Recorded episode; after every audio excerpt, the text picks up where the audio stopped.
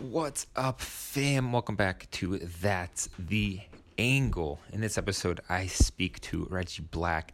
I met Reggie Black at a art show a few weeks ago. This crazy event that we talk about in the podcast was basically like the biggest art show in DC, and he had a super awesome exhibition there. And he was just a really cool guy, and uh, especially when he told me he got famous in Bangkok for his art.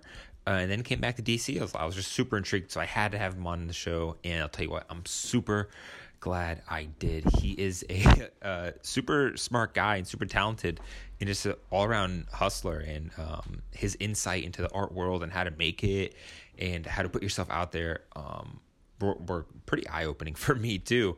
So, guys, um, I feel like this podcast will provide you so much value. And if it does, or if you've enjoyed a little bit, please leave a rating on iTunes. That'd be fantastic to get more exposure for the podcast. So, yeah, that's pretty cool. And uh, if you ever want to sponsor the podcast, feel free to reach out. Um, thebruceallen at gmail.com.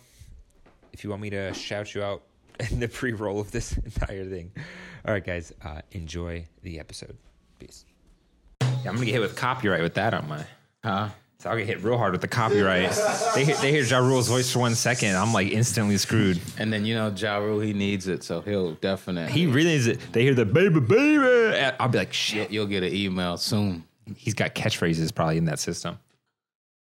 between him between his stuff with uh, that festival and all that. He's he's looking for some bread. Oh, you saw that? I, I didn't see it. I, I I watched. I looked at too many um headlines, and I was like, I'm not gonna watch this documentary. This shit. I need to though. Wait, there's a Ja Rule documentary? Well, you know when he him and the guys started Firefly Festival, and it didn't. Oh, you mean Fyre Fest? What is it called? Fire, yeah, It- Fyre Fest. It was right. It was Fyre Fest. That was him. That was Ja Rule and the guy who made up this whole fake ass festival, and Ja- it didn't happen. Ja Rule was in that. Yeah. What? Yeah, that was Ja Rule's venture. Like That's crazy. Sold all those tickets and nothing happened with it. The people got there on the island and there was no festival, no artists, no nothing. It's on Netflix. The documentary's on Netflix. But I'm so scared to watch something like that because it Oh, makes me yeah. feel so weird on the inside. I'm like, oh, I know this is a train wreck waiting to happen. Yeah, so- The, the only thing I learned was about the guy who was ready to suck a dick for that festival. Did, you didn't hear about that guy? Uh. so it was like the one funny meme that came from the whole thing. this guy, he he was part of the festival. He was telling the story how it was like he was ready to do anything to get this festival to happen, and he walked into this boardroom like prepared to suck a dick if he had to to make it happen. Like these are the words that came out of his mouth, and so all the memes were like. Like his face when he said it, and it was like, you know, he's a real one, and kind of like, I wish he was on my team and shit like that. I know, man. I know. That's wow. Yeah, man. But what's up, guys? Welcome back to That's the Angle. And today I'm with Reggie Black. What's up, man? What's up, man? Thanks for having me, brother. Yeah. Appreciate it. That's cool. Yeah, this is great. This glad, is great. glad you could hang up and watch me set up. yeah, You know, it's perfect. It's it's amazing to see this whole thing. doesn't take much, but, you know, with a little bit of Nah, elbow grease, you can have anyone can have like a mobile audio It- setup. it's perfect. It's perfect. Thanks for having me. Hey, no problem. Thanks I'm also kind of, I just, it just dawned on my mind that we're, me and you both are probably blending in with this whole setup. That's right. We you're not gonna see us at all. Oh, wait, hold up. I need to turn this light on real quick. Oh, I was just joking. But maybe you wrong. seriously forgot to turn this light on. Good.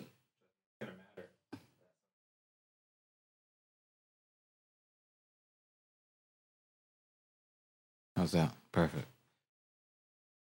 And yes, guys, I do have lights over here. That's what makes it look so good on the YouTube. Don't worry. So you post these on on the video on YouTube as well. eh? Mm-hmm. Dude, this, this is going to hit all, all platforms Nice. video on YouTube, Nice. um, Spotify. I feel like I can hear myself in an echo. It's perfect. Does anyone else feel that? I feel like this room sounds different today. Does it sound different today? I don't know. That's kind of weird. Anyways, I don't know why I'm I geeking feel like out. yeah, the mic's on. Yeah, no, no, no, no, no. I know the mics are on. I'm just like, why do I feel like I can hear myself extra like I have headphones on today? I didn't get baked before this interview. What am I talking about? Anyways, Reggie, dude. Um, Yeah, man. Thanks for having me, brother. yeah, dude. So I. I met you at um, the Umbrella That's right. exhibition. That's right. That was like two weeks ago. Yeah. And dude, I gotta say that exhibition kind of changed the game in DC. Which one? My hours or umbrella in general? Like I think the whole thing in general was was just huge for the city. Yeah, yeah, yeah. I, I, you know, I think um, I think uh, DC is um, what's the words I'm looking for? Desperately looking for new experiences, Mm-hmm. and I feel like um, it's just such a interesting city. It's a good way to put it. Looking for new experiences. Yeah, everyone's looking for new experiences, but I feel like very few want to create them. Mm. right? So when you get something that like an umbrella or you know like the space that we're in or wherever you are, right? Like you're going to have a lot of conversation around the thing because mm-hmm. nobody really wants to create the thing. They would rather critique the makers and the doers instead of doing something, 100%. which always makes in my personal opinion a place that is home like makes it an interesting city to navigate creatively. Yeah. In, in DC specifically? Yeah, or? yeah. I, I, I mean, of course, it's everywhere, right? But I feel like DC is an interesting, an interesting city because first and foremost, it's institutionalized. Like we live in a very political city. Very true. That, that's our business. That's our business, right? So when you, we always have to have be in the shadows of the politics and the education and the healthcare, and then this art, creativity, culture. But it's here. Mhm. But people don't know how to raise their hand and say, "Hey, I'm going to make this thing." They would rather complain about what's not here.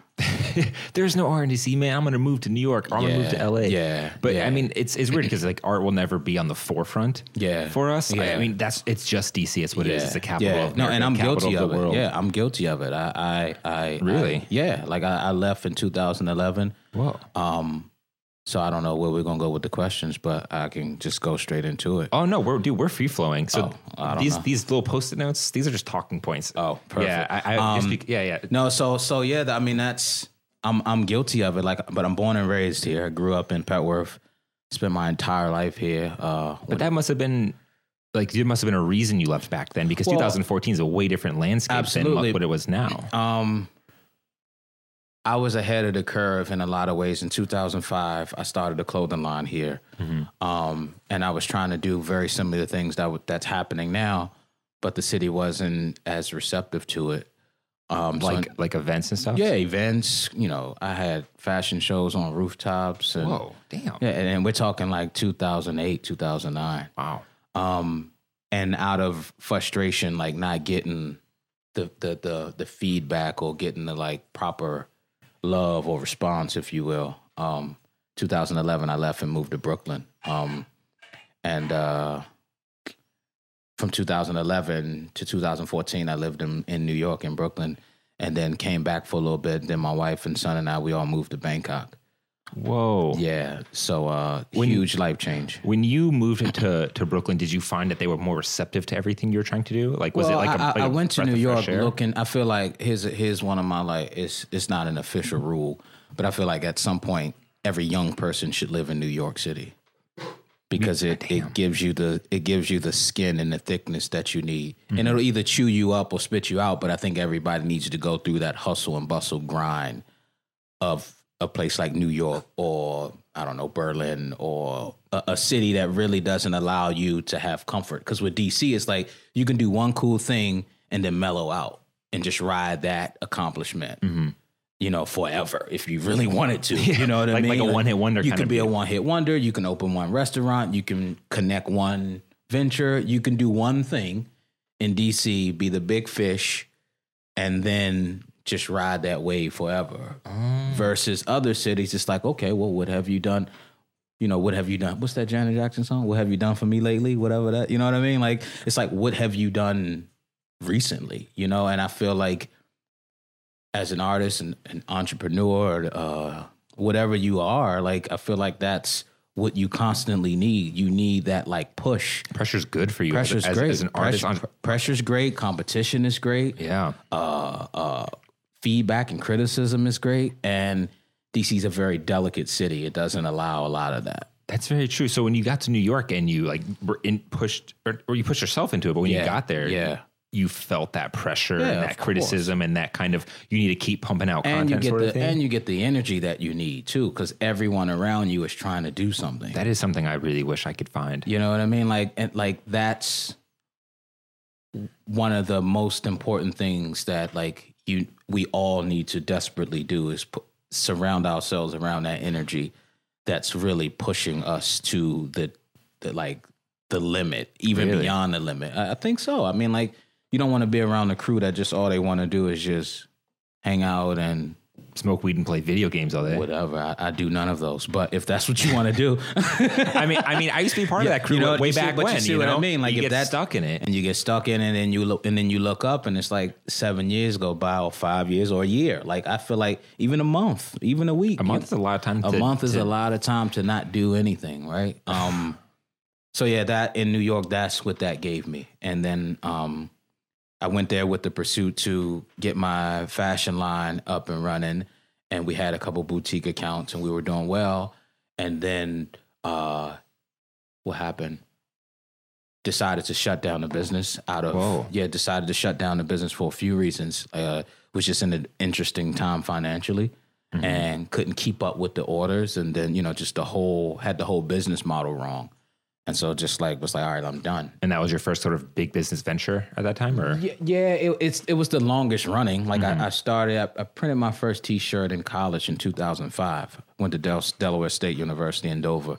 So when I left DC in 2002, I went to Del State, um, and I majored in business management. Um, and then I, I went there majoring in accounting because everybody was like, "Oh, well, that's where the money is." And you know, growing up here, like the goal, the end game was to get a good government job. I don't know that- if you heard that Yes. saying before, like in DC, like you know, if you were a postal worker or a government worker or you know, one of those things. You want get that it, GS grade, that high it, you GS get it, and you hold on to it, and you and you and you roll with it. So like that was the thing for me growing up. Like all of my Mm. aunts and uncles and my mom, and you know, just seeing that. But growing up, what really sparked me was DC was a very entrepreneurial city, in particular, black entrepreneurs. Like my whole neighborhood growing up were black entrepreneurs. There was a barbershop, a, you know, a funeral home, a, a dry cleaning service. Uh, a lot of good role models. Yeah. So I grew up watching entrepreneurship and I always knew that this was the only thing I wanted to do. but that's not a government job. That's not a government job. So when I went to college, I was like, oh, well, let me just do what everyone's saying because, you know, that's what, What they're else? saying, right? And so I changed my major like four times to get around to the end of it to major in marketing because I've always been a branding, for lack of better terms, like a branding nerd or a brand whore. Like I've always been very interested in case studies in branding and marketing and understanding like how brands move and how to like penetrate and tell different narratives and different stories and put a product or a story forward to the world. Interesting. Yeah, that's my like passion, dude. even back then. Like even back That's why you switched to marketing. even back then. Like but I didn't know it at the time. Mm. You know what I mean? Like like I would just sit around with friends and we would talk about companies and artists and entrepreneurs. Like almost anybody you think of, I can tell you like how they got started or Dude, I, I I love um, looking at other people's brands you and just to, seeing man. how they present it and being like, ooh, like they have a good brand. It Yeah. sounds good. The way they Yeah. present it's real clean. Yeah. Like one of my favorite podcasts is uh How I Built This by Guy Raz. Mm-hmm. Yeah. And he just interviews entrepreneurs and the business of hype by Jeff Staple. oh, I'll have to look these up. Yeah, yeah, yeah. They're great, man. And c- just for me, just always listening to how people, because the thing is, while we're all pursuing this, you want to feel like it's it's possible for you too. So you listen to the stories of others. Uh, Shoe Dog by Phil Knight is a great book. How he started Nike, and you know, like just literally, That's a crazy story, by the way. Crazy story. I, saw Crazy story, the man. the Art of Design on Netflix. Yes. and so I saw his story. uh, with uh, Bill Bowerman. Yeah. yeah, I mean not Bill, but uh, Tinker Tinker Hatfield. Yeah, Tinker yeah, Hatfield. Tinker Hatfield. Yeah, yeah, yeah. So just yeah, but that's my whole game, man. And uh, um, well, not my whole game. That was the entry point to the game that I'm playing now. yeah, I mean that's Yeah. got to have a lot of.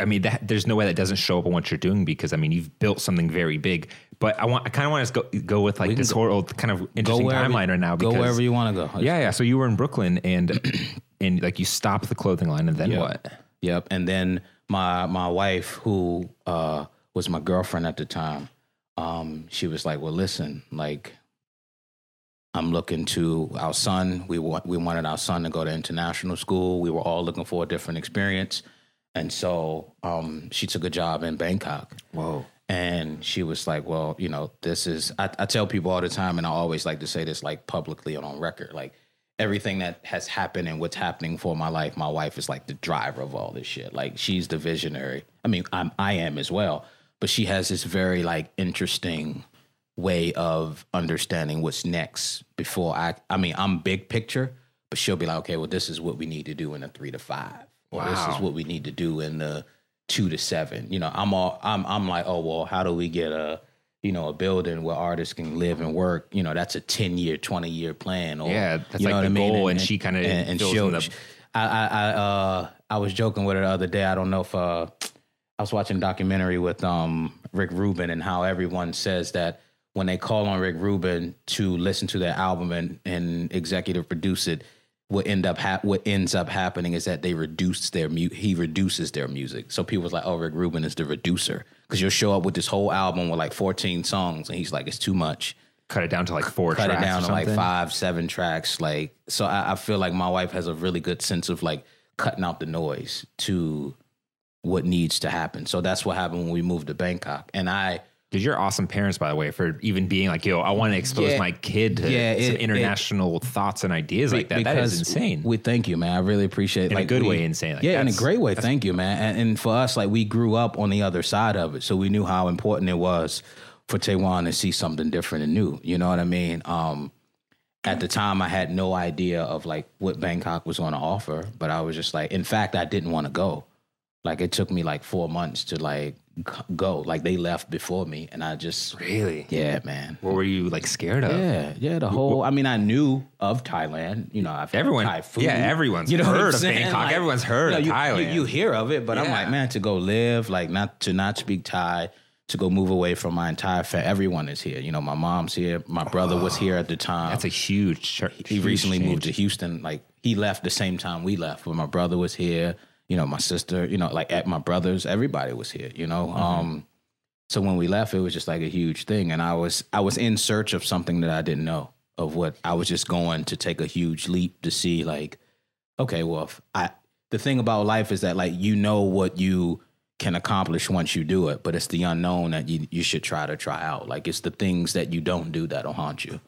You know what I 100%. mean? That's some deep stuff right there Yeah, too. I mean, so- the unknown is is the fear that can hold a lot of people back Absolutely. quitting that job or Yeah. or investing a little in something they care about or Yeah, whatever it is. Yeah. So so we left to uh they left in June of 2014 and I and I left like short after like mm, took me like 4 months like September.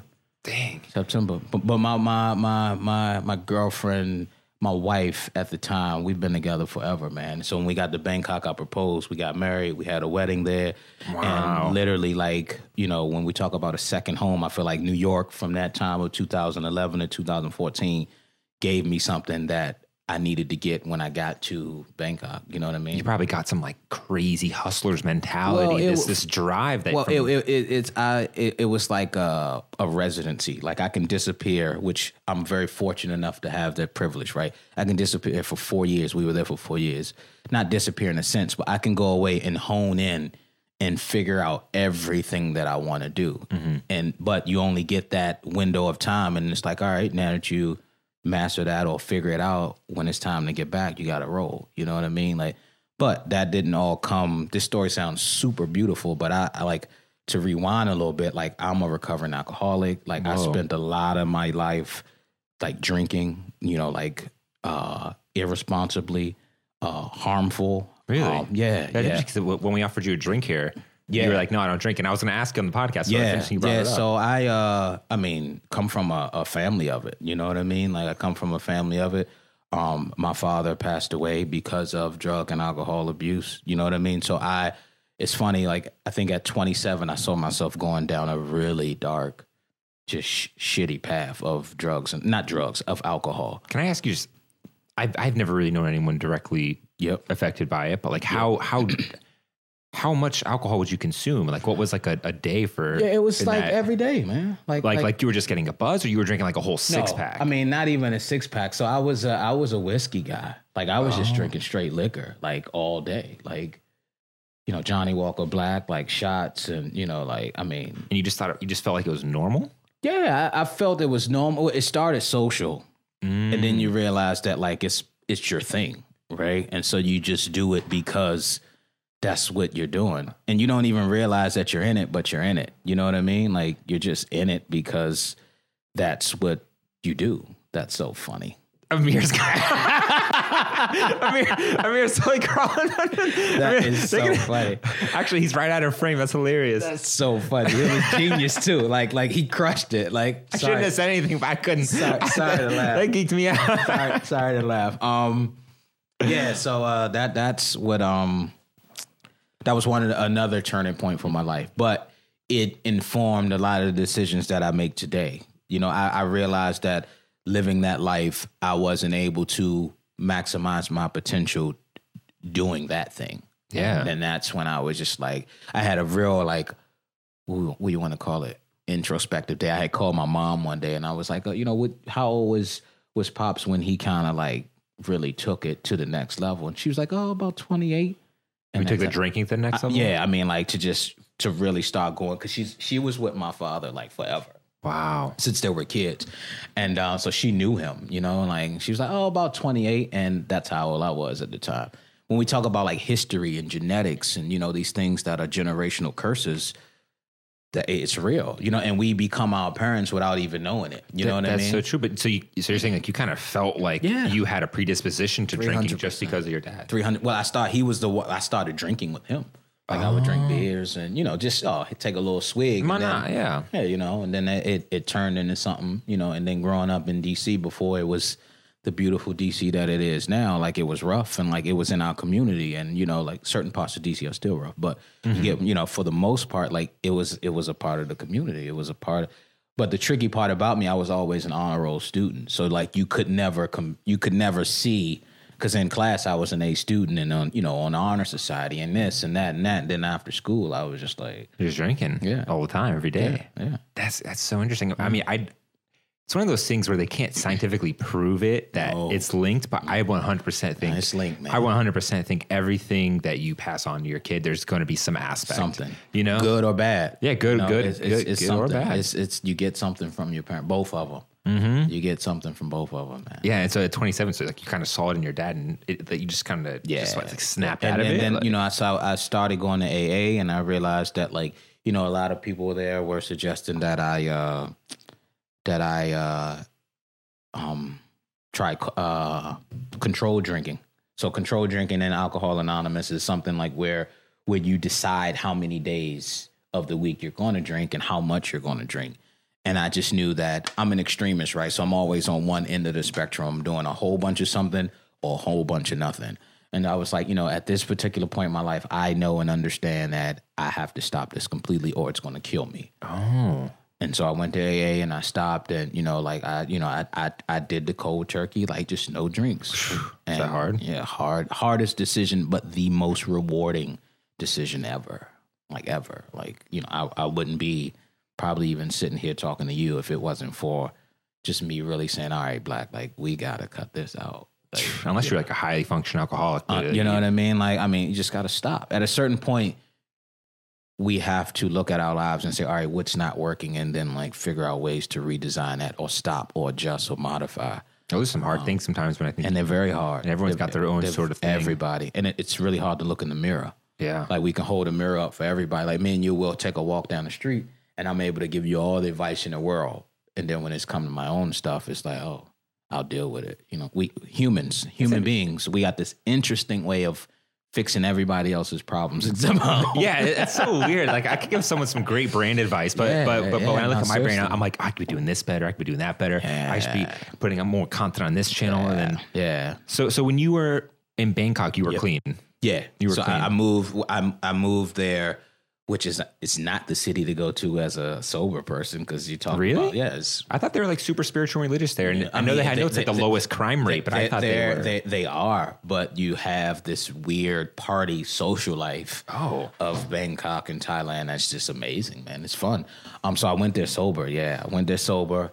Our son was fourteen. Um, so when did you start doing art? Did it start in so Bangkok? so so funny enough, like from the t-shirts and you know the clothing line that me and my friends we had, I was always dancing around the idea of art and creativity. oh, But I feel oh. like 2014 when I left and we moved to Bangkok, there was something I was like, all right, I got to figure out what I want to do. And I was always interested in stationery and pens and typography, but growing up I didn't know it was a thing. Like I had nobody in my life at the time that was like, oh, well, you know, you can be a graphic designer and learn Adobe, you know, nobody, right? Like, um, it wasn't until I got to college that I started seeing people, not even people, like one or two people, like on Photoshop or Illustrator or whatever, right? So I had no idea that this was possible. Especially at that time, it was still really Especially young. the- It was very young, right? And so, um, Nowadays, everyone their mother's a graphic Yeah, designer. everybody. Jesus. I, I mean, you know, in in a way, I like it because Mm-hmm. I feel like creativity is one of those. It's the one of the only things in in life and in the world that people want to negotiate with. When in fact, it's the only thing that pushes the world forward. Everything we interact with on a daily basis is designed by someone. Oh, A house, a car, your clothes, there's a creative thought at there's some a point in creative time. process behind it but on the underbelly of it it's the only industry that is Mhm. not fully respected right? Like if you go to the doctor and the doctor's like oh well i gotta put your arm in a cast and that's going to cost you x amount of dollars you don't say oh but can i give you you know i know it's going to cost. Oh, yeah. How- you know I how about we do this how about we do this right? Like creativity is one of the only industries that it's not fully respected. So you got to put your feet down you got to put your foot down and just really like lean into that's the important thing of That's very being true. a business Never thought about that. being an entrepreneur being a uh, understanding business and being very strict on like your business terms and conditions but then also having like a, a, a a serious creative regimen too it's the only industry i mean like if you go to the car i mean of course you can negotiate on the car lot or whatever but like you know if you're in trouble and you need an attorney and he's like a hundred grand you can't say let me give you 50 like But that's a hard thing to do to be a creative who's also good at It business is. like yourself. Like that's rare, and I feel like a lot of artists have is. to learn that. It is. and it's when you can combine them like you do. You Yeah. know, you're very successful in what you do. I, I, I picked it up and then put it down, and now I'm picking it back up. Yeah. yeah. Like I, that four years we were in Bangkok, I feel like I went on a serious learning curve of like creativity. Yeah. and now I'm like back into like understanding. just let him. I just love that man. Like I, they should just do that the whole episode. The hey, that's how that's how guests should come on the yeah, show. yeah, yeah. Just crawl Just, on just crawl under and then like sh- emerge on the mic. Like it's it's so funny. Um, yeah, man. So And this uh, is Reggie. You just like pop up from the and just table. Pop up, man. So um so yeah, that's that's that's that's uh where we I guess from where were we? Bangkok? Yeah. So that's uh what am I trying to say? Well, no, so so you're in Bangkok. You, you we were in Bangkok and I was really diving deeply in funny story, I, when I first got there, I uh, I'm a huge coffee fan, like specialty Same, coffee, same. pour overs, whatever, right? And so when we moved, I, I didn't know anyone, nobody there. Like it was just literally like no. And so I would go to the same coffee shop, Ink and Lion, every day. I, I had a rotation. I would go to like Ink. I would go to Ink and Lion, Gallery Drip. First, I started going to Gallery Drip. It was the first place I went to when I got to Bangkok because I read about the number one coffee shops in Bangkok. Hell yeah, I'd go too, man. And so that's what- that was the first place I went. Was right? it- was So- it that dang? Yeah, it's awesome, man. And they they become like longtime friends. Like we're like, you know, I miss those guys so much, right? And um, we've just become family and friends. And I have like a column that I did, like some some graffiti and hand type typography on in their coffee shop in Bangkok, Whoa. which was the one of the first projects that I worked on when I was there. And um, so I would just only go to the same coffee shops every day. the good ones at that. the Jeez, good number one- the, the good ones, man. I don't know why. For some reason, I would think that Bangkok just didn't have a coffee scene, No, but it's man. so It- naive for me to it's- think it's, that. It's, it's new. It's new, but it's amazing. I, we're talking about maybe five to six years. It's very new, but Thai beans are amazing. And then they also have an amazing like importation of of beans from Ethiopia, from you know from South America. Like it's a huge, it's a huge thing, man. It's a huge thing. And and I just started meeting people, and, and then you know I met a few amazing like mentors, and they just you know was very like, listen, man, like I see something here, you know, because I would always mess around with markers and post things on my Instagram just on paper, like with me writing with different Posca or Krink markers or whatever. But I had no way of getting that off the page, you know, Mhm. skill wise through Adobe or whatever. And uh one of my mentors, uh, I call him the sensei, and then and then uh, uh, another uh, mentor of mine, Funky Dog. They were he, you know, Funky Dog met me one day, and he was just like, "Listen, man, like you're gonna have to enlarge your canvas. You know, just start messing around with other things." And then I met my sensei, and uh, he was just like, "Listen, you you, you really gotta like." We, we we like to joke and call it. Like, you you got to get two guns. Got to be able to play in the analog space and translate that digitally. So I just I just went hard trying to figure it all out and and learning all that I could about you know how to take my this experimental hand typography that I was messing around with to turn it into products or prints or artwork. And then when I leaned into that, that's when the Bangkok exhibition started to happen. Oh, so you um, started to turn what you're doing into like a brand and turn it into yeah. you as an artist. I was kind going, of. I was really going back to pick up what I love from my clothing line, but to try to execute it independently with my own ideas and thoughts. You know what I mean? Like, because I, I had, I know, you know, distribution and product distribution and wholesaling and all that. Like, it's so crazy how your past life it's so, it coalesces so- all into that so one funny, man. moment, Like, dude. it's so, it's so wild, man. and at the moment, you, you you can't really realize it. Nah, because you're you're in it, and then you know it's growing pains, and you're investing tons of money. You know, like you're doing.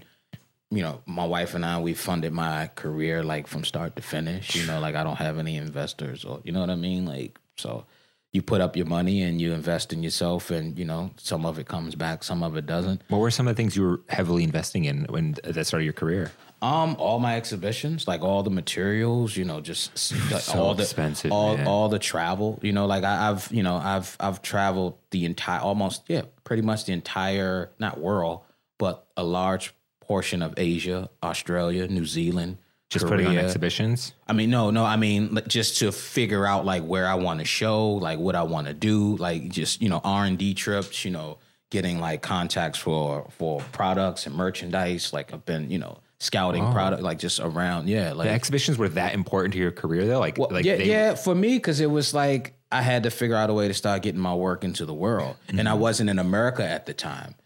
Um, so I was in Asia, and then I would start sharing my work online, and my friends and people that knew who I was here in DC, New York, Yeah. they was they started to see, oh, something's happening there, but I was away, you know, so I you You're know, overseas, yeah, there, there was no way for me to like show what I was doing in America, but I knew I had I had a huge opportunity to build an international brand and have shows abroad, which I, you know, living and working in America, we all have to do something to set ourselves apart because it's just such a massive, like, immersive, like, rat race. You know what I mean? Like, there's a million people trying to do the same thing. that, that definitely sets you apart. I mean, when I first Yeah. met you, you were like, "Yo, I came back from Bangkok." I was Yeah. like, "What?" I was like, yeah, Nina was like, "Yo, this guy's famous in Bangkok, and now he's back in DC." I was like, "All right, gotta have him on the show. Like, he's clearly done doing something right." Yeah, yeah, nah, that's um that's uh that's my wife's doing, man. She's uh she'll dumb it down. But no, I and then when I got there, I was like, oh, all right, I get it. You know, it takes I'm like I'm not dyslexic, but it takes me a while to see certain things and then it'll click. I'm like, oh, like I got it. You know what I mean? So she was like, listen. I'm like, all right, let's roll. You know, and then when you roll, you that's that's the beautiful thing about I feel like one of my strengths. Once I'm rolling, I'm rolling, mm-hmm. and I feel like I'm in at 35. You know, like I started this when I was in college. What 20? I don't know, however you're old, 20, 21. You know, yeah, like, just like that journey. yeah, just of like 15 years of trying to figure out who I am as a human being, as a father, as a husband, as an artist, as an entrepreneur, like a long, which is why I tell people all the time, like this, nothing happens overnight. Like we'll look at celebrities and we'll look at whoever, and then we're like, oh, well, It looks so easy it looks so easy, but but they have a team that grew that. It started with this. It started with mm, that. the. Kevin Hart that's selling out stadiums now is the same Kevin Hart that was, you know, on Soul Plane and shit. You know what I mean? But he's Doing tiny, probably 10, You know what I 20 mean? man 10, rooms. 20 like, but you don't hear about that story. You don't hear about it, you know. So I, I just feel like, and with social media now, like everybody wants instant gratification, but it's a law. If you're not willing to put in the hours and the years of dedicating yourself to something, even if it's self discovery, right? Like you can go on this journey of trying to figure out who you are and arrive somewhere, which I think is, you know, a huge testament to a lot of the things that are going on in my life now. I just would refuse to give up finding myself. I like the idea, the the dedication to something. Yeah, I the think that's very the- important. the Anyone's like, I don't care what it is, whatever it is. Just be And the- dedicated at something. And that's the beauty of it. I feel like if we all choose a fight, like we can we can solve a lot of the problems in the world. Like we all don't have to stand up for arts and creativity. Like, you know, somebody can stand up for Bitcoin, somebody can stand up for ocean conservation, somebody can stand up for social justice. I feel like if we all pick a fight and fight that, like we won't have this bickering that we have going on. Well, it doesn't right always have to be social, socially forward. whatever, man. You can say, you know what, I just want to be a pediatrician. And we thank you That's what because you're guess what? Like all of us have a child that's going to need you one day. Mm-hmm. You know what I'm saying? A garbage man. Like I think America has a huge problem with honoring noble work, like honorable work. You know what I mean? Like somebody has to get your trash. Somebody has to turn on your internet service. Somebody you call in your credit card company when you lose your credit card. That's somebody on the on the other end doing customer service. I did it in college. You know what I mean? Mm-hmm. Like and we have a huge problem with respecting honorable work. We think you either gotta like build the app or some shit, or go on Netflix, or become a. It's really easy Instagram to look at those So sort of jobs and feel like they're So just easy, shitty man. jobs, but really so there's a lot of heart in there. There's a lot of heart in it, man. I mean, you know, I mean, not I don't know, but can you imagine what it's like to say, "All right, I'm gonna be a garbage man"? You know what I mean? Like, Well, it, it, I think that's why because I don't think anyone arrives at that. I don't think anyone Well- is is I want to be the best garbage man in the goddamn no, but I, world. no, I mean, possibly.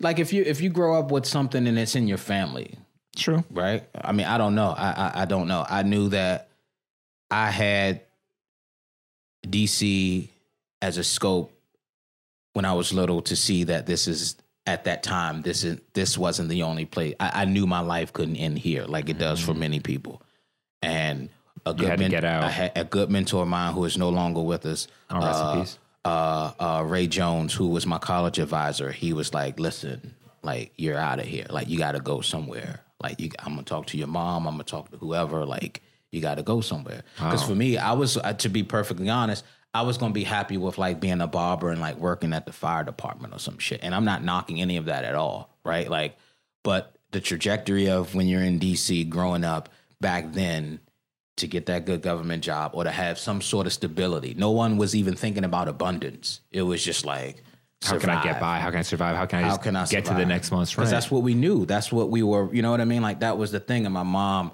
my mom is, I think, speaking of like what you get from your parents, I feel like my mom is this like very subtle old like wizard. Where she just gives you a little nugget and i find myself like going back to those nuggets very often. She's like you know anybody can survive in life but thriving is the thing. It's a hard thing. it's a hard thing. You know? and you got to figure out a way to like try to trek that water. And my wife like we just was like all right this is what we're gonna do. And that's what we want to put in our son. That's what i want to put in my nephews. And my younger brothers and you know i get it from a lot a lot of same similarities from my older sister too. So we we just got it.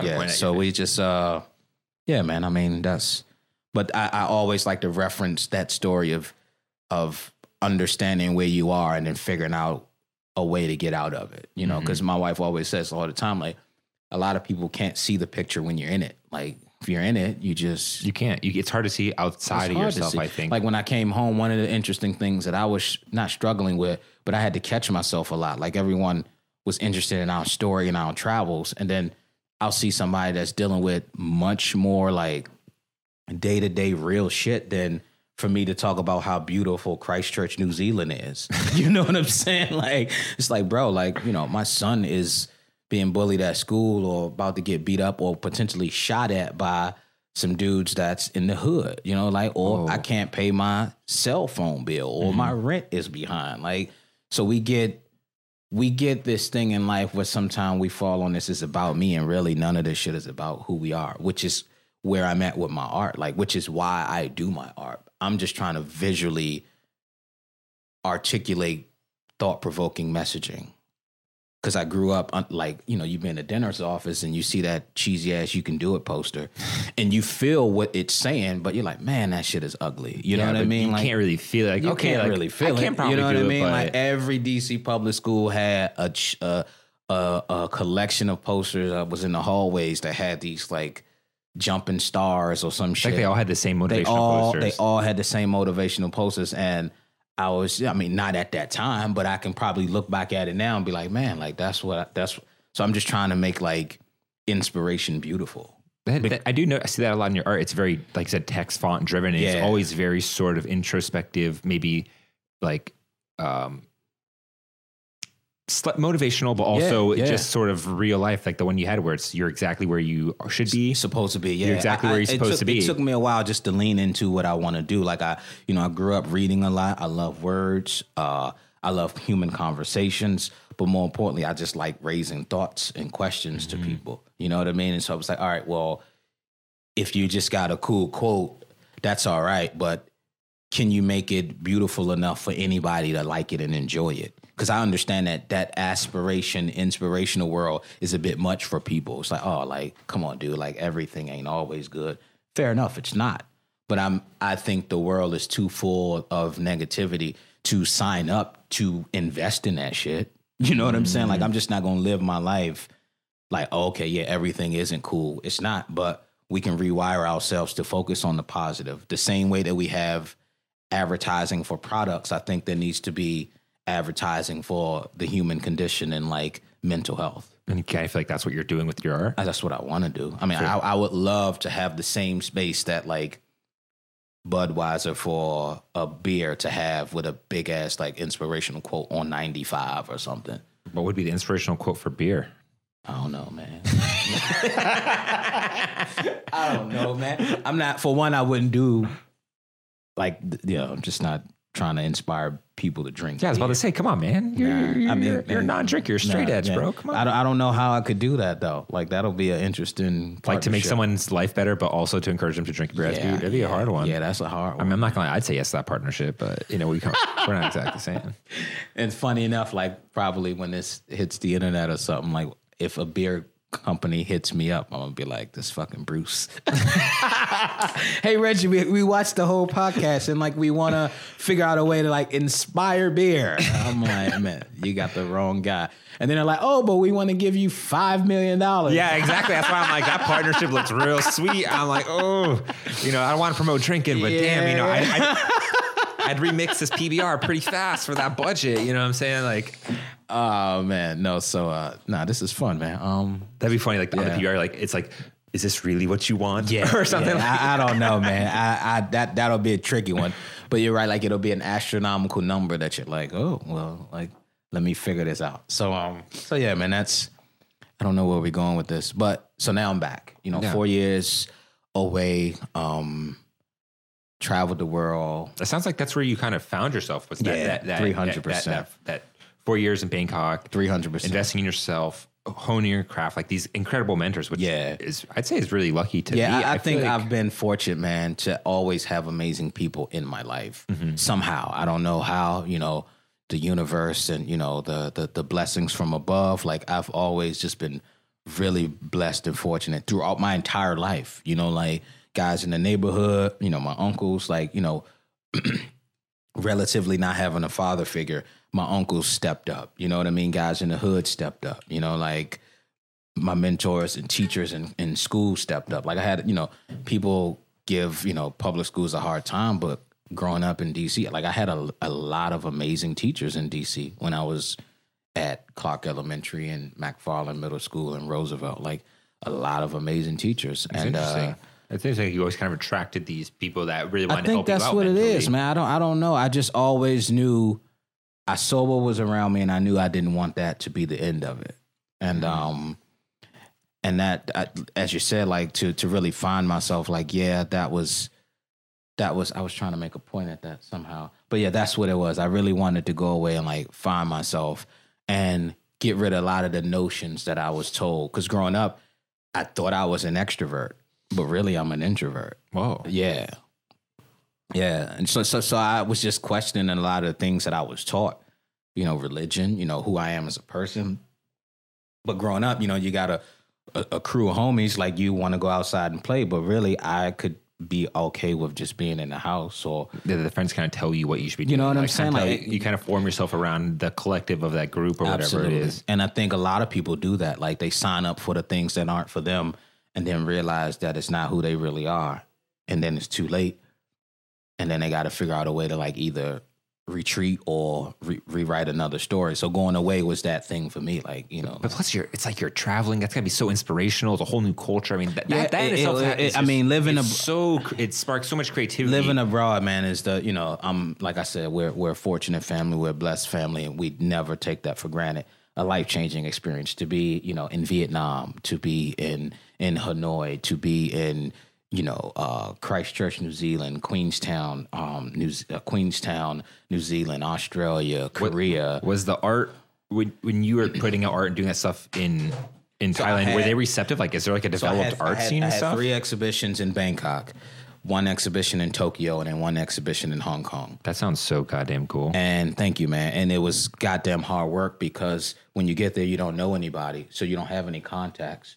So you just have to literally do what I like to call the groundwork. You have to get on the ground and walk to galleries and walk to coffee shops and walk to public spaces and like show up and try to pitch your work. And you get told a shitload of no's. You get a thousand no's before you even get maybe one maybe. Mm-hmm. You know, So I'm, I'm in that process right now of, of you trying to find a spot for my next exhibition. you know what I mean? Like like you just you have to be okay with being told no a lot and get better a lot. Like I was pitching to have an exhibition in Tokyo for years. And I like, you know, the Japanese culture, which is my favorite place in the world, um, they just aren't for horrible design. So it was like, get better. Dang. You know, like get better and come back, you know, maybe next year, maybe next year. So you get told no, and then you have the language barrier on top of that. So, I mean, I, I literally spent, you know, the first year when we got there just on the ground in, in Bangkok trying to like connect and meet people. And, you know, like I don't want to talk about race, but was it different being a black dude there too? we can talk about race 300%. But, uh, I'm- I'm just curious, like, that- was, was that a factor at all? Rough, rough, rough. Uh, one of the things that I feel like the world has done a poor job of is putting stereotypes on black people, in particular Really? black men. Hell yeah. Um, so I know I'm saying really. I'm, yeah, yeah, yeah, yeah, you know it's like right. uh, so it's like um if you most people just think that we are basketball players or rappers, you know, or we're that person on the news and they don't see, you know, black men as prominent intellectual in anything other than that. Mm-hmm. And, you know, that comes with stereotypes and why are you here and what are you trying to do? And, you know, like it's it's rough. So you got to get through that. You got to get through the gatekeepers, and then you got to get through even just trying to get a shot. You know, Mm. um, so it's it's a lot that you got to go through. You know, and be willing to get up and do it tomorrow. Like being laughed at for being black, being you know pointed at. You know, most people in Yeah, I Asia- can imagine. Yeah, it's rough, man. Like so, so it's a, it's a huge, it's a big ass like Wait, wait, they would point at you like like, Oh, yeah. like you would walk down the street and kids and stuff would be like, yeah. What? They would touch, grab my wife's hair and shit. what? So it's a it's a romantic story, but there's so much that we went through to be there. Yeah. It's a it's a it's like everything has a price, mm-hmm. right? Like if you say you want to be free, you got to be willing to like be poor or figure out a way to su- support yourself, right? If you if you're anti-system, you better figure out how, a way to create your own system. Hundred percent. You know what I mean? If you want to travel, you better be prepared to like deal with what comes with travel. You know, like everything. You know, it's to, it was to the point even a lot of times like in particular like r- we were there like right after Trump got elected. And uh it was to the point where it kind of moved from yes, it was still about being like black, but it was damn near to the point of a being American. You know what I'm Oh saying? yeah, Trump's like, yeah, and you're like, black it's- it's- American it's- in yeah, Thailand, and people just- people. so you got to be willing. if, if you're traveling, you just got to be willing to deal with everything that you are that it. stereotype. You are that stereotype. And as as as as the the father and the husband, I was like, you know, our obligation as our family is to make sure that we can change every perspective and narrative about people that we when we interact and meet with somebody, we change their perspective of what they think black people are, most importantly. And then Americans, like, no, like sure, you hear the stats and you hear this, but my unit, my team, my family, my son and my wife, like we represent the opposite. And even like friends that I had to come, you know, like one of my closest homies, say cool, like he would come and we would travel and like you get two black men traveling in Southeast Asia, they look at you like, oh, they over here on some shady shit. But Oh. you know what I mean? We're just literally culture junkies, like in love with, you know, Angkor Wat. And I took them to, uh, where did we go? Cambodia. It's actually one of my favorite, when we talk about culture and appreciating what you have, Cambodia is the, is the country to go to if you really want like a mind fuck. Like I'm talking- Cambodia. yeah. It's a like, third world country, right? yeah, so yeah, yeah. Third world for sure, man. And Oh. we're talking about like 50 years behind, no infrastructure. Beautiful though. You got to go and go to Angkor Wat. Um, beautiful country though, but no infrastructure, no government support. You know, mo- most people living on like floating villages, living off a dollar seventy five cent a day. I mean, when you talk about like how fortunate we are, you know, it's you got to go away to really see what people are going through. And of, of of course, like a lot of people, are going to hear this or say, "Oh well, those problems aren't my own," but any one of us could have been there. Like it's just the luck of the draw that you were born where you were. I was born where I am. Like wherever your consciousness is Wherever slotted con- into, you know whenever saying? you were like, like, so the we go. reality is It's like, the human the human responsibility is all of ours. Mm-hmm. You can't just be like, oh, that it's it's weird. Like you'll see when we're on Instagram and something tragic will happen in a city or state or a country, everybody's like, oh, pray for. But you don't even want to sympathize with anybody outside your bubble in Georgetown on a day to day basis. Pray you know for what I'm France, the whole Like, I mean, I'm with it. I, I, I get it. But it's like, don't do that when you don't even want to take care of your neighbor or look out for the guy to ask you for a dollar on Florida Avenue. Mm-hmm. You know what I'm saying? Like, it's weird, man. We're just, we're, the world is reactionary.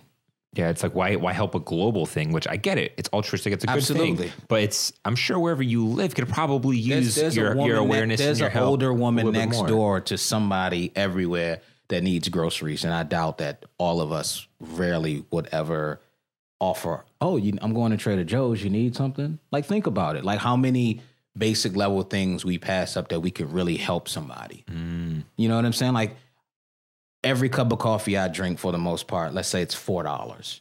That's a meal for somebody on the street. It is. You know what I'm That's saying? an expensive cup of coffee, but that's just what it is. And that, you know a, a drip like a, like a, a brew coffee not don't get a pour over or a starbucks drink Yeah. or frappe with the double drip i mean with the double It's syrup like a and the seven dollar drink and- right there. it's a seven that's a meal for somebody Someone ate for like two days off that. you know what i mean so it's it's it's you know we just got to do a better job of realizing where we are and what we want to do with our responsibility as human beings and things mm-hmm. but that's what living abroad taught me. One of the major things it taught me is just you know like, listen like be fortunate and make sure that you can make your blessings count because everybody doesn't get this opportunity. As a as a welfare kid growing up in DC in the 80s and emerging through all of that with the mom and the family structure that I was raised in and the circumstances, my only obligation at this moment is to ensure that I prove why I was chosen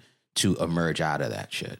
That's And- really cool. And, with that, like I just got to do the work and make sure that I'm doing something for other people. it's cool to see that you're aware of that and that Yeah. you kind of have this thing on your back where Yeah.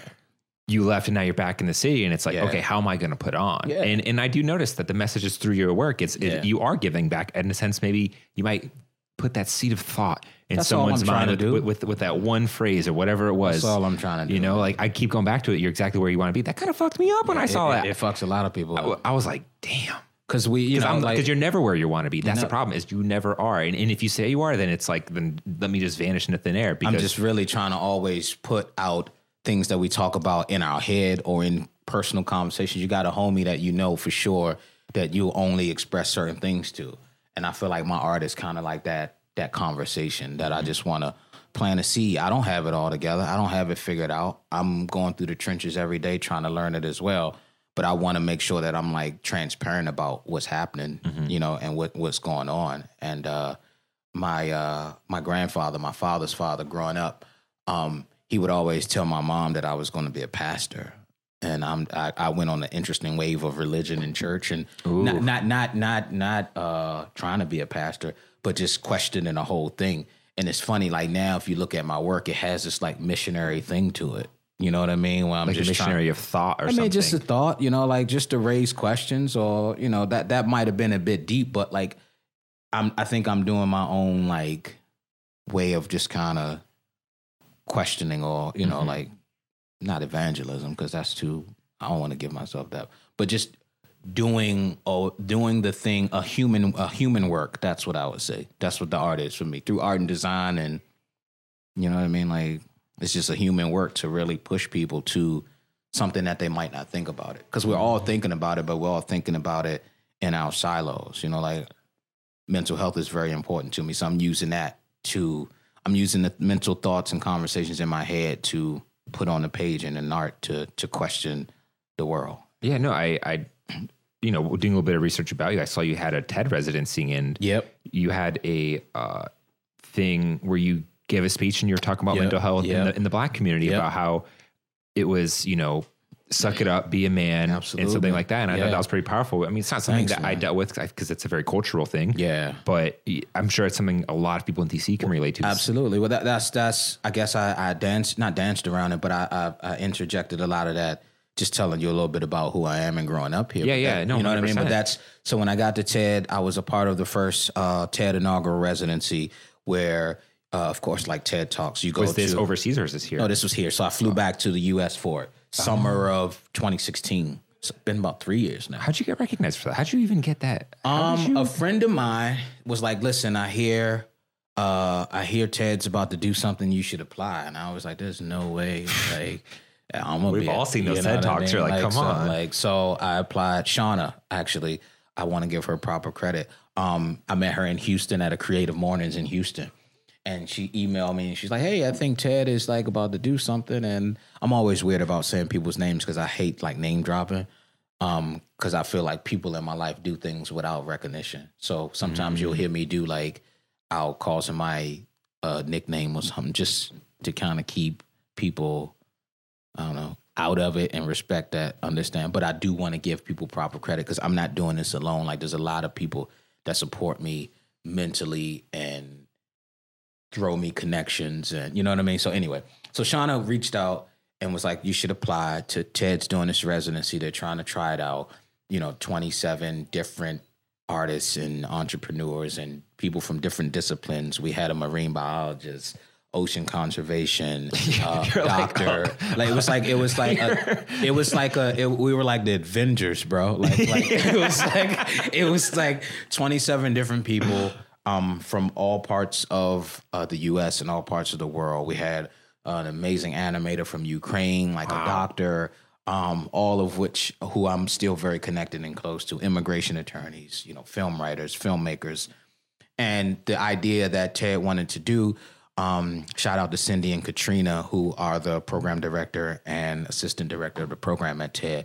And the objective was to get 27 people into a space and figure out to see if we could all disrupt the ideas that we came in with. Like, how could being in a room with a doctor affect the way that I see things from an artistic perspective? Interesting. Or how could an immig- immigration attorney see something different working with, uh, I don't know, uh, uh, uh, an emergency doctor? That's so cool. Like, Such an interdisciplinary so approach. just really like take all the juxtapositions and clash them against each other and see what you come up with. Would you what'd you come up with? Um, at the time, I was working on a project. Um, um, I was trying to use public messaging to do what I'm doing now, but I did. I couldn't. I wasn't quite good at it.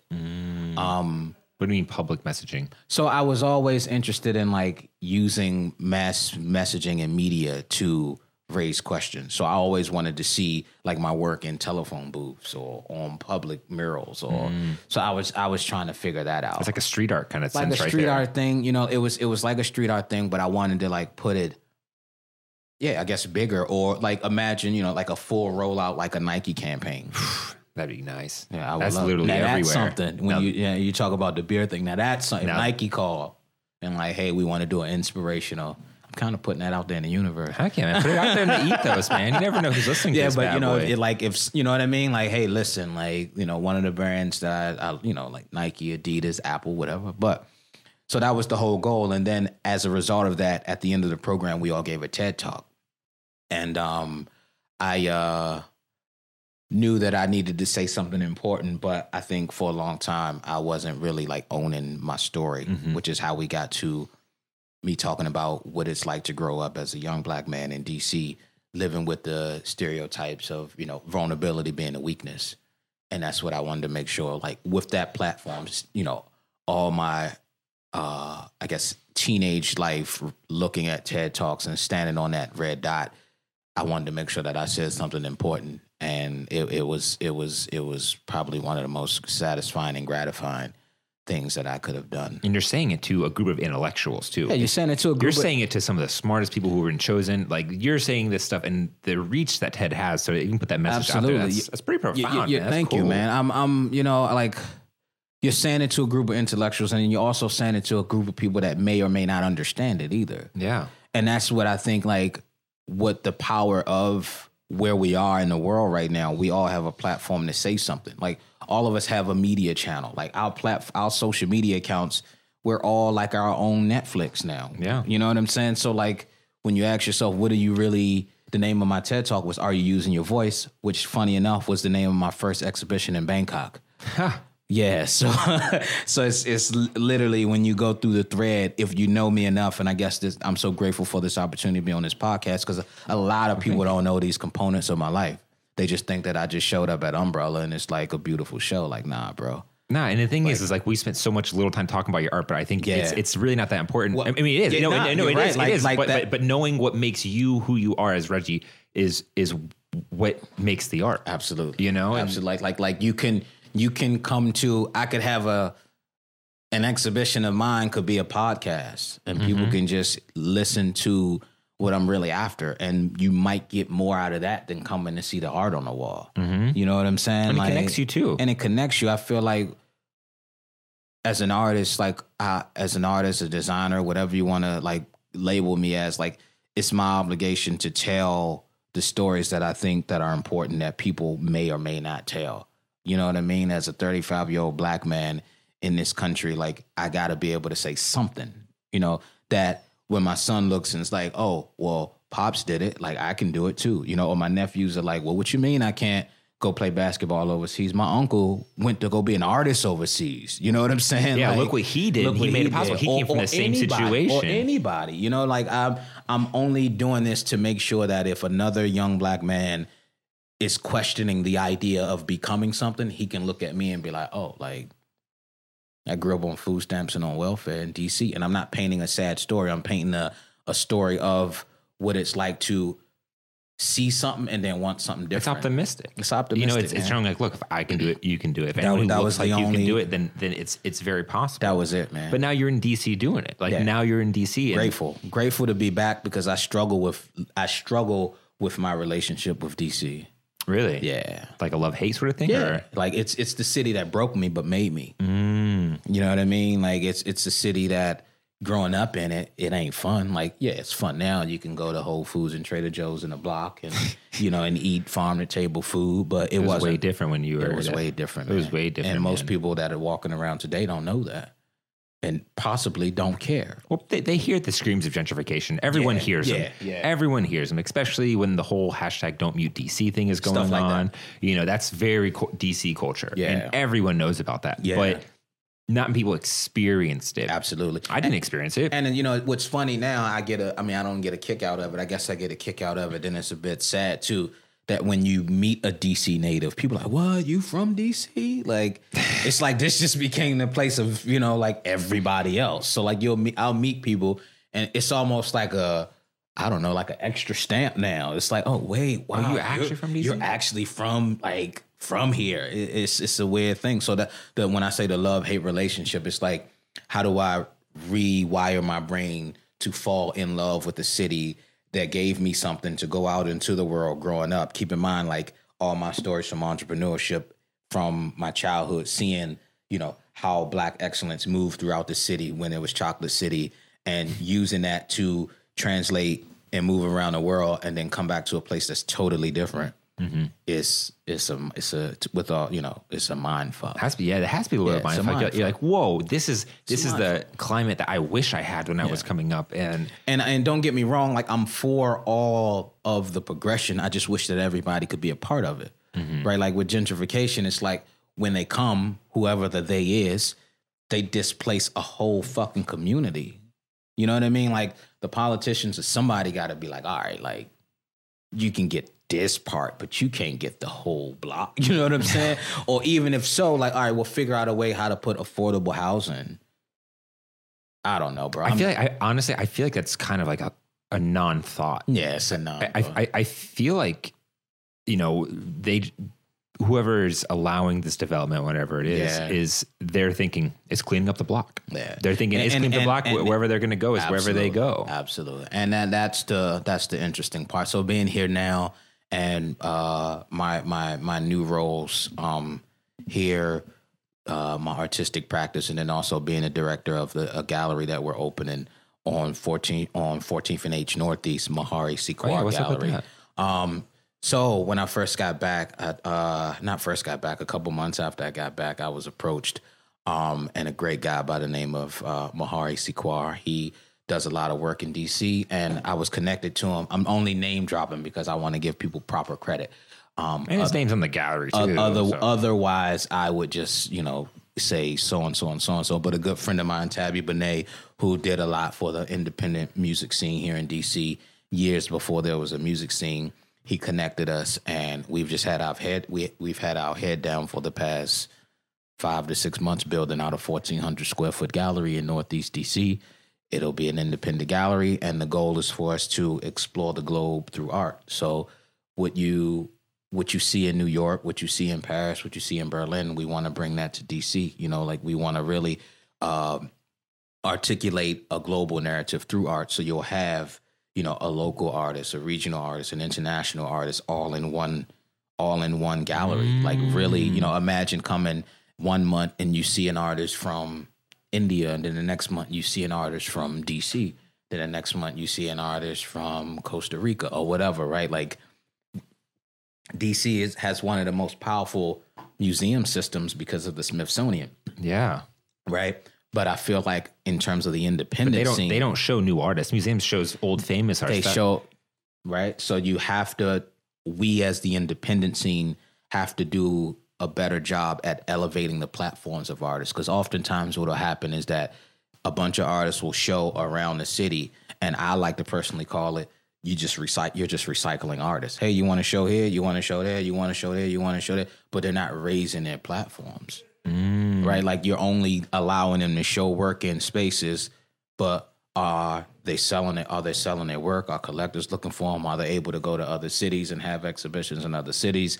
Are they able? That's to a be- whole nother level of It's a art whole world. nother That's a whole nother art, from art world that I deal with personally, but also I see a lot of other artists dealing with Yeah. because no one really knows how to crack into that. And- Absolutely. And, I guess if your work is of a certain level, then you will. Yeah. By default, you will. But I think it also takes a little tenacity on your own part And to some try business to seek too, yeah. yeah, some You have to try- seek it. to try to seek it, right? Like even before I was into all of this, I would literally just go to like New York and walk around and try to understand it. You know What's what I mean? what's Like- the gallery scene like in DC? I mean, I know you're Um, coming, I'm, but I'm just you- coming back, so I, I guess I'm premature to speak on it. But when I when I when I was here, it was very few. Like I'm back now, and I'm starting to get out and see what's going on, and it's great. You know, I think I think the critical mass is important. I think the more galleries, the better. But I also know how how expensive uh, you know commercial spaces are here in DC. So you might not be able to get when I was in Berlin, and I always reference other cities because I want to make it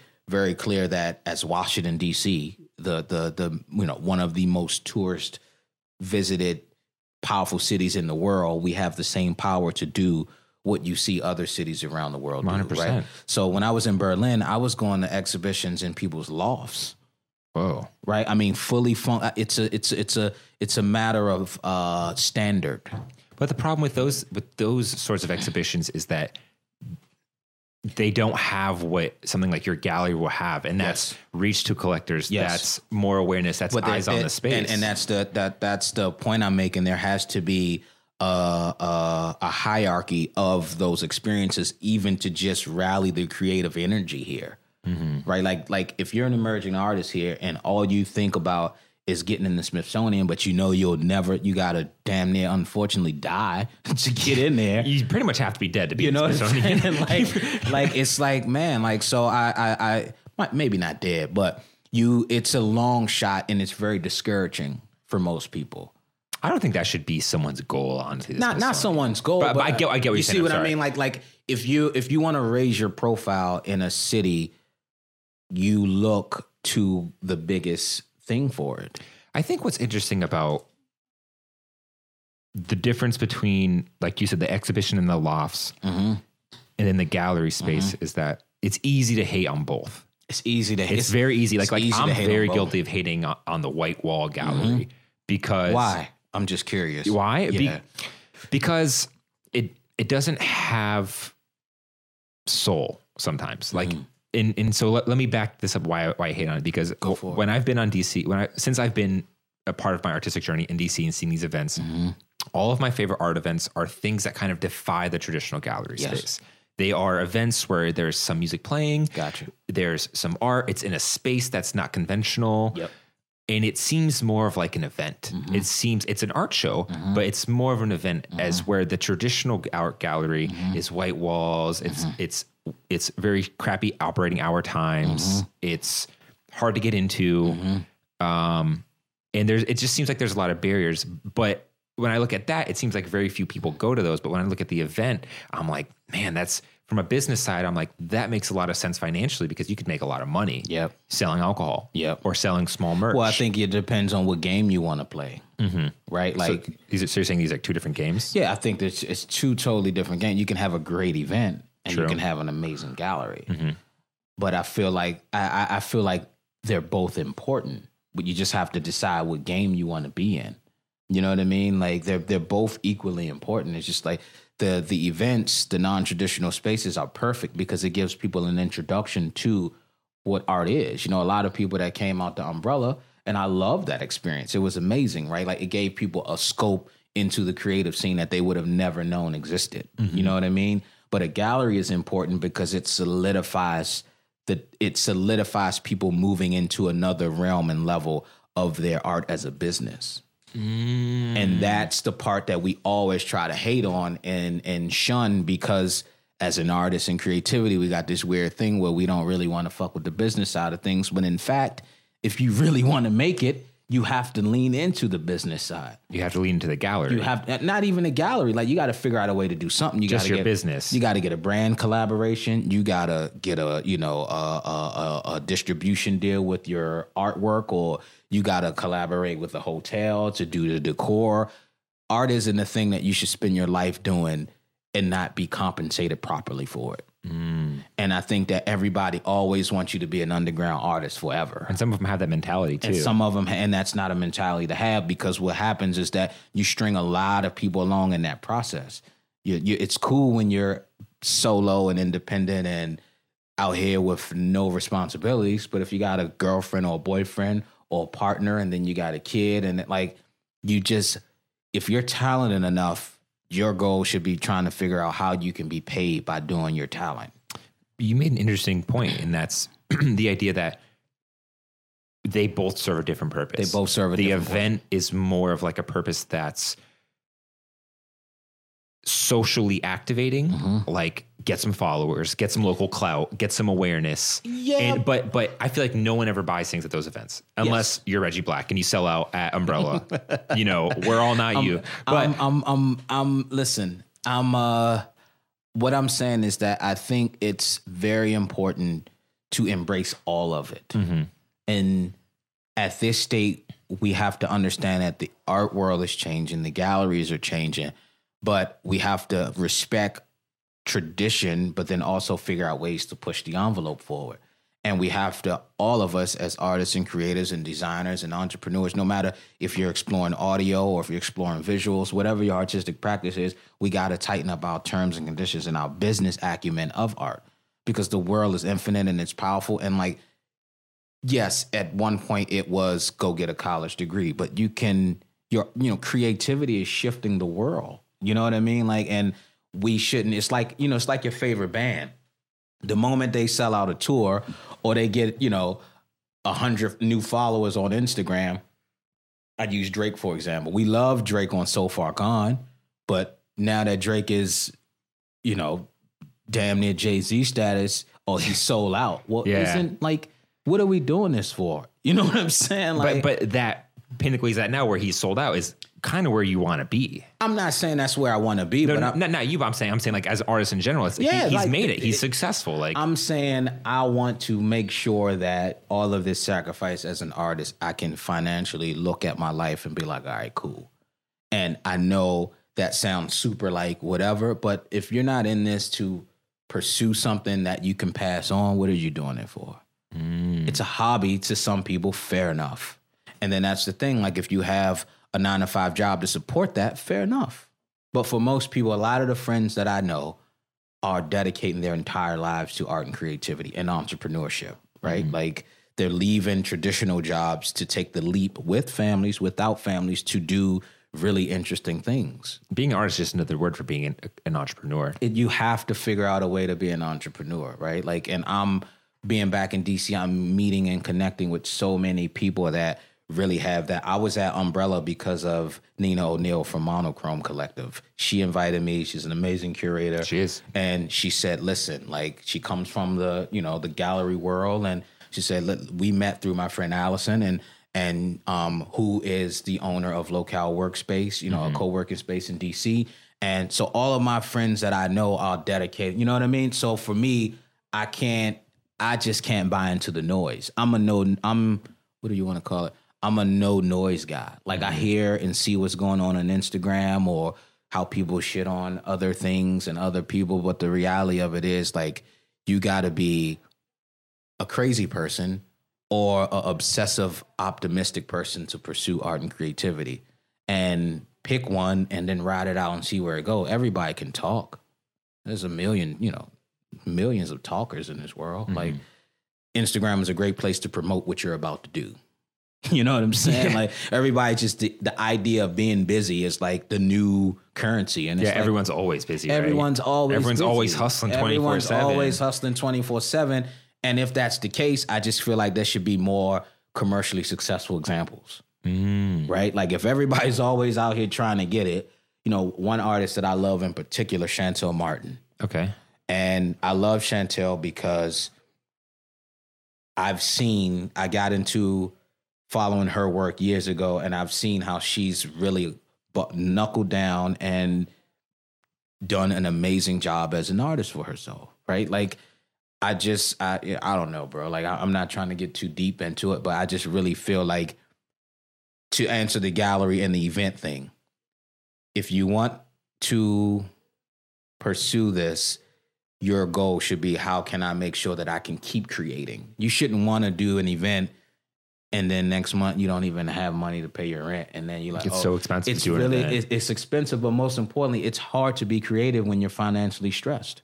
Yeah, it really is because your thought isn't. Oh, you're thinking of thing?" survival. Your thought is, what gig can I do to make money to pay this rent? all you're thinking is survival, right? Mm-hmm. Like like in a city like DC, New York, Miami, a, a lot of places in America, there's no more luxury for an artist to just say, "Oh, I, I got rent and then I got a studio," because you have to decide because it's so financially expensive. Yeah, that is hundred percent fact. You see what I'm saying? So you can't be like, "Oh, I'm gonna get a studio space."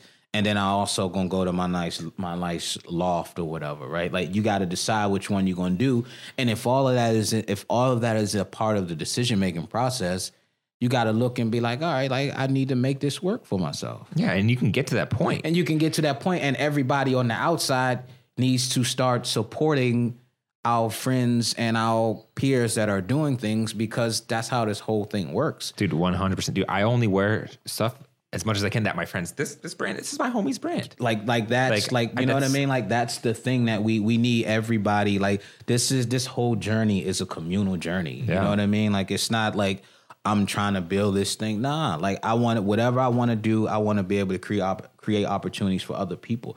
And that's why I went into uh the gallery with our current team. Like my, it's a great business move too. Like well well yeah but I, I feel like it's like an advocacy thing too. It's right like Mm. i understand what it's like to be told no a thousand times. You've been that guy going all around. Been that guy. Like i've been there. And so like if if i have all of this global experience and i have all of these things to say why not figure out a way to craft an experience that's completely opposite with all due respect to your point of the gallery because that galleries are intimidating mm-hmm. right? Like i remember going into galleries and knowing that i'll never be able to afford anything in there but i just love what was in there so i went right? But i always found home in being in the gift shop. Like i know i could get a print or magazine or something out of the gift it's shop. like what the event is. It's it's, accept- it's a little gift shop it's almost. accessible, right? Like, and so if we're going to move this thing forward, art, creativity, or whatever, I feel like we got to understand that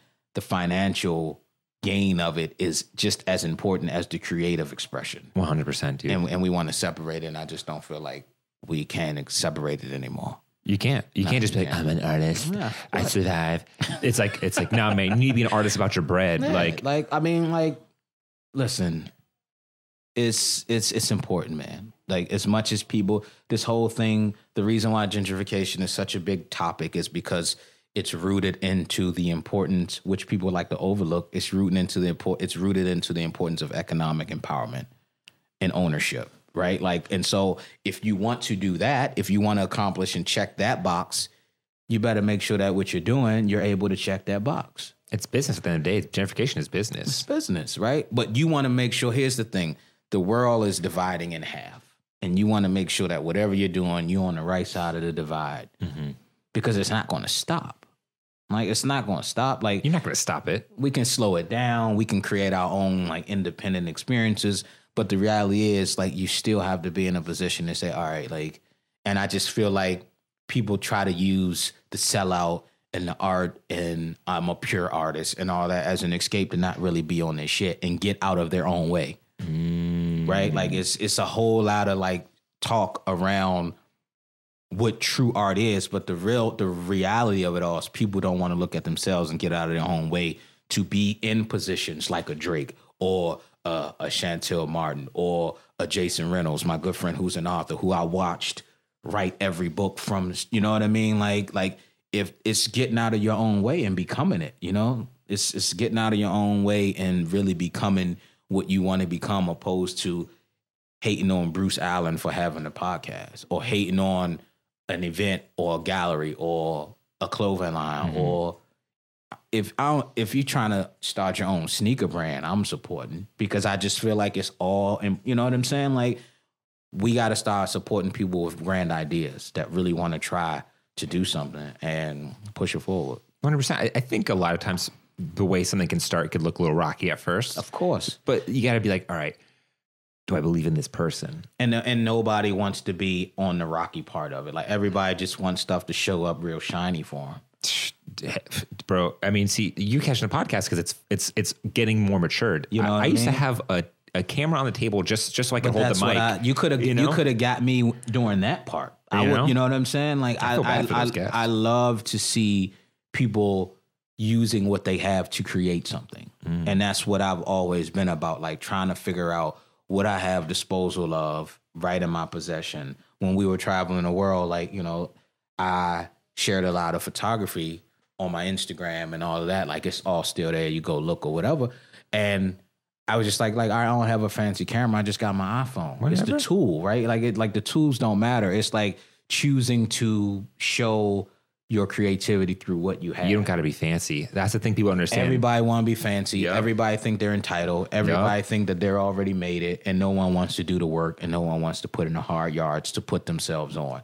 They will prefer to complain about other people not putting them on, or why something else is being put on, instead of like putting their head down and doing the hard work, 100%.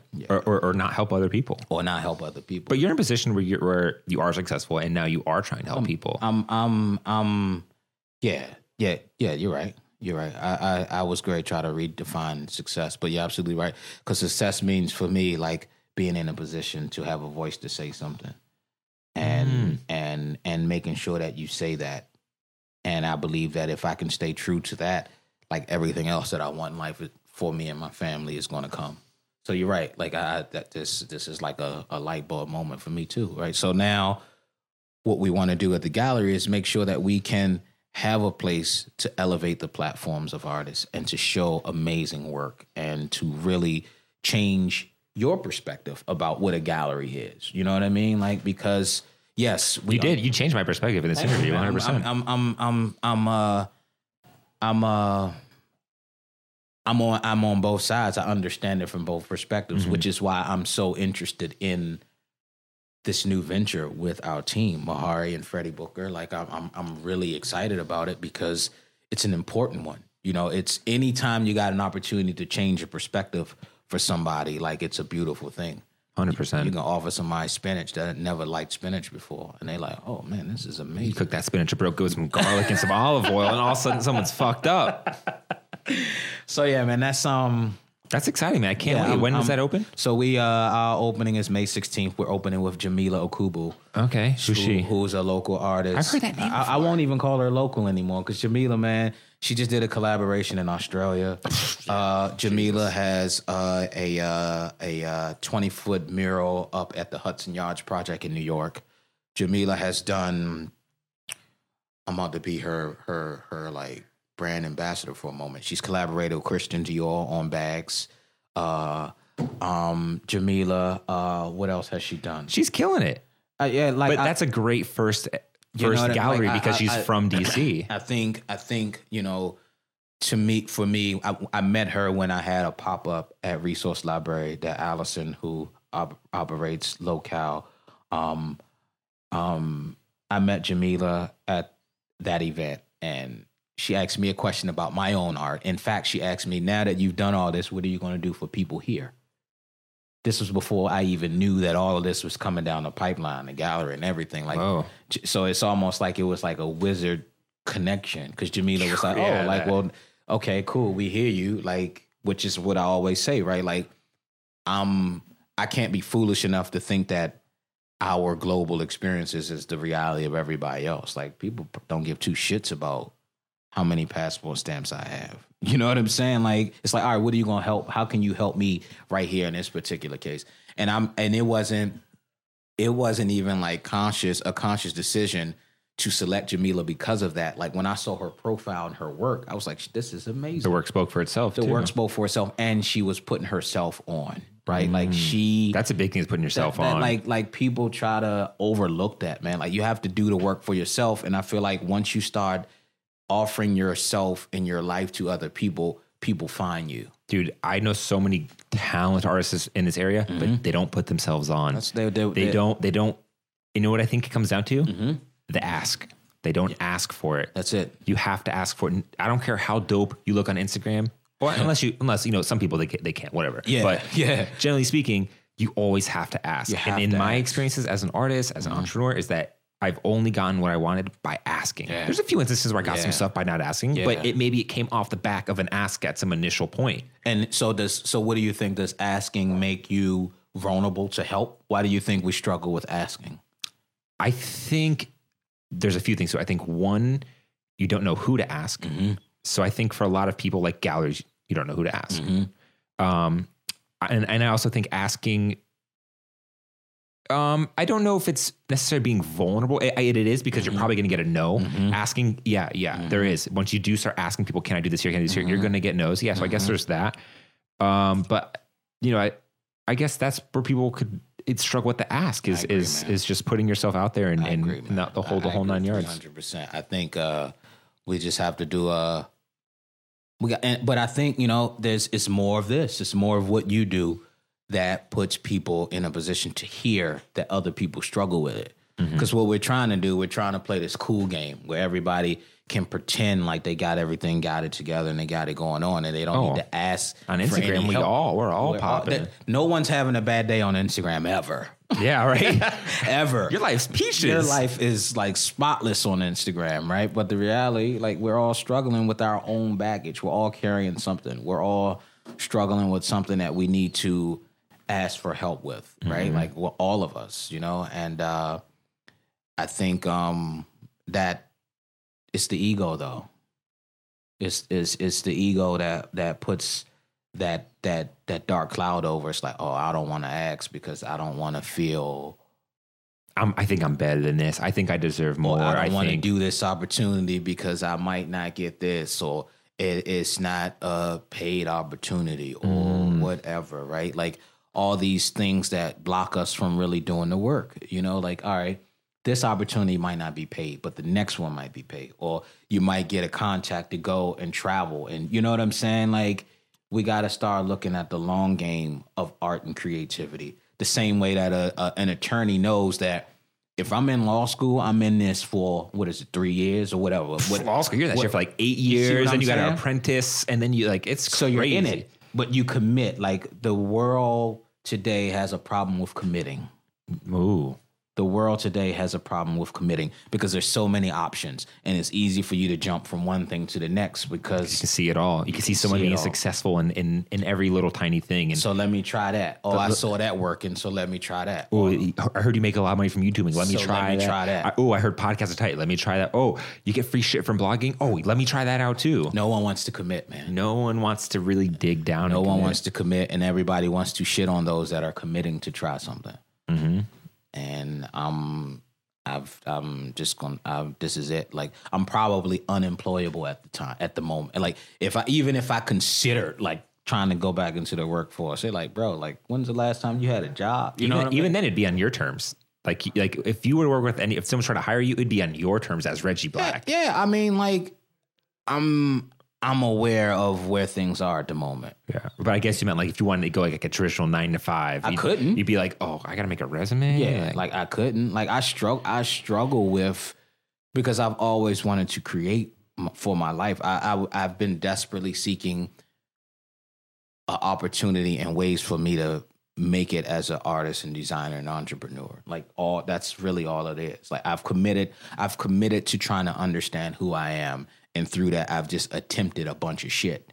But it was all very close to each other. Yeah, and, right. like, and I'm sure you fail a lot too. you There's- fell a lot. Tons you, of failures. You, in anyone's you fell a journey, lot. You invest a lot of money. You waste a lot of money. You put your family through the ringer. Yeah. You professionally, personally, physically go through shit. Like people don't. People don't want that part. They only want the fame, the the, the, fame. Instagram They followers, the shiny things, man. the and you big got- exhibitions in New York Yeah, that are like- sold like- out with a line around the block. Well, if you want that exhibition in New York, start with a local gallery in DC or a local gallery in Austin, Texas, or in your hometown in Boise, Idaho, wherever you are. the closest thing to you. the closest thing to you. And so when when we have this dialogue and this conflict of what's more important and what matters and like everything matters. Like everything's a big deal. Mm-hmm. Everything is a big deal. Like no matter what you're doing in life, like you got to treat everything like it's a big deal. Like every recording you have is a big deal because someone's going to hear your perspective on your platform and that will inspire them to do something, right? 100%. I somebody- love those You know what I DMs, dude. mean? It like makes it all somebody's going to see you at a ball or in Trader Joe's or wherever. And I'm like, yo, Bruce, like when you had so and so on, they dropped some science. That's visionary on your part to invite that artist or that guest in to have this conversation, right? Or the previous guest. Like everybody is responsible for doing for shaking the tree just a little bit.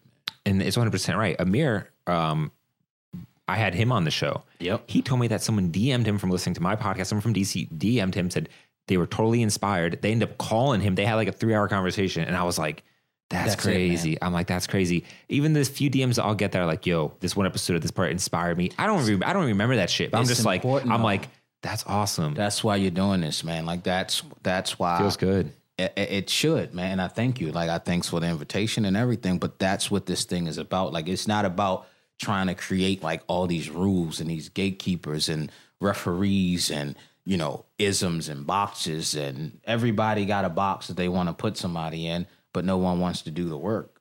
And it's like, man, like all right, you can be a podcast host and uh and have a nine to five and be a father and like we we we're trying to romanticize this artist thing when in fact it's muddy as fuck. And being an artist is like one eighth of what it is one- being an artist. Being eighth. creative is like one eighth. one you still eighth. have you have everything else. You like, got to do everything else. You got to figure out ways to get on, you know, get your PR up. You got to figure out ways to be active on social media. You got to figure, you got to do your taxes. You got to do your, you know what I mean? Like you gotta make do content. payroll. You gotta do your make gallery. You content. Like, gotta- everything. It's everything that comes along with it. But people would rather complain.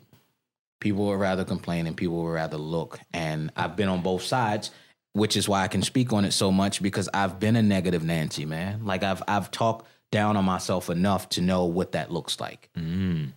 Right? Like I, I've talked down on myself enough to know how that feels. Like I'm not gonna be anything. This art shit ain't gonna play out. I might as well just figure out something else to do. Damn. Yeah. Every every artist goes through that, Everybody man. does it. Maybe. I should just go get that coffee or that restaurant gig for a little bit, you know, kind of. Everybody does it, man. Like every we all we all are good at talking ourselves out of blessings. We're all very good at that. That's so true. Or not realizing them. Or not realizing them. And and all this that I'm talking about is from a place of experience. Like I have at the end of it, I I I hope that whoever listens to this can get that like I'm not trying to speak that I know it all. I'm only sharing my story in hope that you can find like something that you can connect with through my story because the reality of it is like we're all human beings what we choose to do as a profession is just that profession. It doesn't define who we are as human beings. So you can decide that you want to do something and, and it's totally different than who you are as a human being. You know what I mean? Like, which is why I honor, like, I guess what we talked about, like the garbage men and, you know, like, like honorable daily hour hard labor, construction workers and foremans. And like, I respect people. Like, you have, we have to, everybody's not going to build an app. Everybody's not going to be an Instagram influencer. Like every True. and everybody is important, and we're trying to like build these like gates to separate people, and that's it's it's unfair. It's unfair to human and honest work. Like it's unfair, man. That's deep, man. Yeah, I, I just I like I You got a cool perspective about just, like, the world and Like, people in I'm, it. I'm, but it took a while for me to get here. That's the point I'm making to this whole thing. It's like Yeah. It takes a long time of seeing so much, failing, trying to figure it out, and I'm still learning. I got, I personally feel like I'm just getting started. Yeah, in no way. You're like, You know what I mean? You're Like, not I- disappearing tomorrow. Yeah, like, I- like I- you're. I- am just catching you at this moment in time. and all the cool shit you're doing, and But I'll be who back. Knows? I'll be back. That'd be cool. Yeah, I'll be back. I, I just I, I personally feel like I'm just getting started and I'm with all with all of it, I am happy that I'm able to invest what I learned in the city that gave me something before I left. Like I feel like growing up on 9th Street, Northwest Washington, DC, as a child, I got everything I needed to go out into the world before I knew what it really meant. You know what I mean? Like I felt like I'll be in cities and I know some sketchy shit about to pop off. You can be in Asia and, and see Anyone could sense that you shit. can, you're like, oh, it's time to get go. sense. You- You're like, ooh, like, hi, like, like the they can be speaking Cantonese, and I know that it's an argument, and Everyone knows some shit's about to pop off. you know what I'm saying? about to so it's off. that it's that like urban IQ that DC gave me to really assess the world to go out into it. oh yeah, man. Yeah, man. So Well, shit, man. If um, if anyone wants to follow you or anything you're coming up, where, So where should they where, go? Where am I? I'm I'm on Instagram. I am Reggie Black. It's Mm-hmm. just all together. I am Reggie Black. Or- Um, and I'll link it in the description on yeah, YouTube. I am ReggieBlack.com. Follow the gallery as well. Mahari Sequar. I'll link that in the Uh, YouTube as I'll well. link it too. Uh, well, you can link it. Um, what? Where else am I? Uh, yeah, I think that's it. A lot of things on the pipeline, but I don't want to talk too prematurely about it all. Yeah, yeah. But uh, I'm I'm grateful for the opportunity. I want you to keep doing this because it's necessary and important. And I think Oh, that this isn't uh, stopping, man. Yeah, don't stop, man. I can't. And, and I think that you just need to. uh Um, you don't need to do anything, but just keep doing this because, like, this is what people need to hear. Uh, this is this is this is why I like doing them so much. I probably talk like shit. No, th- this is why I like doing And- them too because I you know I, I I mean? never know what I'm gonna get sometimes. We you know, don't I know. I only can only see them for the few accolades I can realize and, and see, and then be like, okay, I hope this guy has a cool story. And Yeah. ev- they always do. They Every always guest do. is always good. And Well, I don't know if it's because I'm really good at interviewing or or or, I, or what I, it is. I had a, I had a, I got I had a piece in our recent show at Umbrella. Um, um, we only know the half, the half of Mm. the story. Um, and so I feel like when you can do this, this gives people just a glimpse in, and somebody might look at it or listen to it and fast forward or stop Right listening to it. Fair enough, right?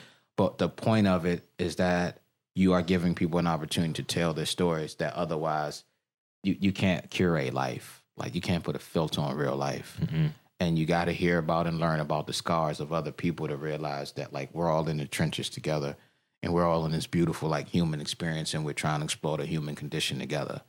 And as a black man, what I am more particularly interested in is like making vulnerability cool, making transparency cool. As an artist, what I'm more interested in as telling people to get off their shit and get out their own way and stop hating on everybody else and other things and worry about the gatekeepers and focus on like putting yourself on and stop feeling like trying to act like you're something before you get there and realize that we all are.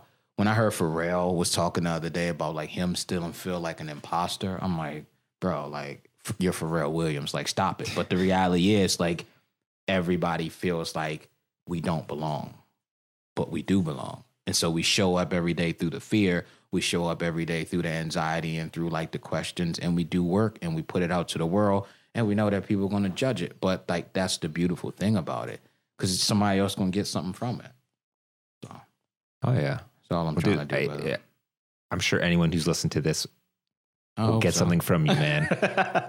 I hope so, man. Thank you, brother. yeah, man. Uh, Thank you for coming on, man. You Appreciate really you, man. blew my mind. Thank you, brother, Appreciate man. it, I'm, man. I'm I'm looking forward to this, and let me know what I can do to support and help. And yeah, we got to keep this. Appreciate going. that. Keep keep this going, man. Appreciate that, 100%. This is Oh, we'll, important. we'll wrap after I wrap this up. That'd be cool. All right, guys. Well, thank you for watching. That's the angle. Peace.